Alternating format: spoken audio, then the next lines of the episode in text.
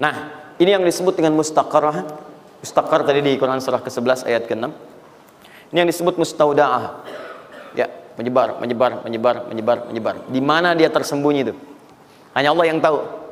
Makanya antum kan beraktivitas kan?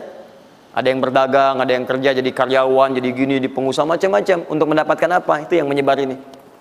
Ya. Dan menariknya antum kan minta kepada Allah, ya kan? Bahkan setiap dalam sholat. Coba lihat, Isa aja tadi minta empat kali. Masih ingat nggak? Ya, coba duduk di antara dua, dua sujud itu. Ya, antum baca apa? Rabbil firli war wajburni war war apa artinya warzukni? Minta rizki tuh. Antum minta rizki, antum ke pusat minta tuh kepada Allah. Ya Allah saya minta rizki, minta rizki. Warzuk itu minta rizki. Ada yang belum tahu. Ya empat kali Isa warzukni warzukni. Setelah Isa masih minta juga. Ya Allah berikan saya rizki. Yang tadi apa dalam sholat? Warzukni. Warzukni minta rizki. Antum minta ke pusat tuh minta minta ya Allah minta minta minta. Soalnya Allah disebarkan. Ambil ambil ambil ambil. Cuman persoalannya yang kurang lengkap. Kita nggak belajar bagaimana cara ngambilnya. Nggak tahu infonya ini nyebarnya ke mana aja nih. Yang yang paling repot itu adalah orang bikin usaha duluan. Usaha ini, usaha ini, usaha. Memang dapat, memang akan dapat, akan dapat. Cuma karena kita nggak tahu cara menyebarnya, maka masanya lebih lambat cara mendapatinya. Dan itu nggak terukur. Nggak terukur dalam konteks apa? Dalam konteks memetakan aktivitas kita. Kadang-kadang, maaf, waktunya sholat masih sibuk nyari ini.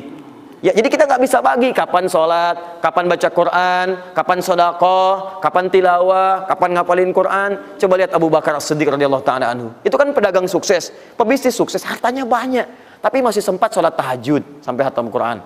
Masih sempat sehari punya program sodakoh, sehari nengokin orang sakit, sehari bisa menyolatkan orang yang meninggal, sehari bisa nganterin orang ke alam kubur. Itu ketika Nabi tanya, siapa malam ini yang hari ini yang sempurna jamaahnya, ngacung semua. Siapa hari ini sudah sodakoh, sebagian turun tangan, Bakar masih angkat. Siapa hari ini yang sudah membaca Al-Quran, beliau angkat. Siapa hari ini yang nengok orang sakit, beliau angkat. Siapa yang hari ini sudah mengantar orang ke jenazah ke kuburan, beliau angkat. Semua ini katakan Nabi, beliau angkat tangan.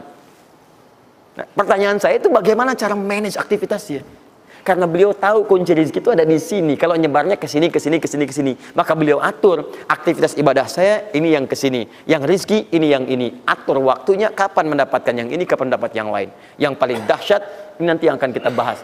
Ada rezeki bahkan yang belum dicari, dia sudah datang min haitsu la yahtasib, dari sisi yang tidak dia ketahui. Ya, nanti kita lihat dan kita buktikan dengan ayat-ayatnya.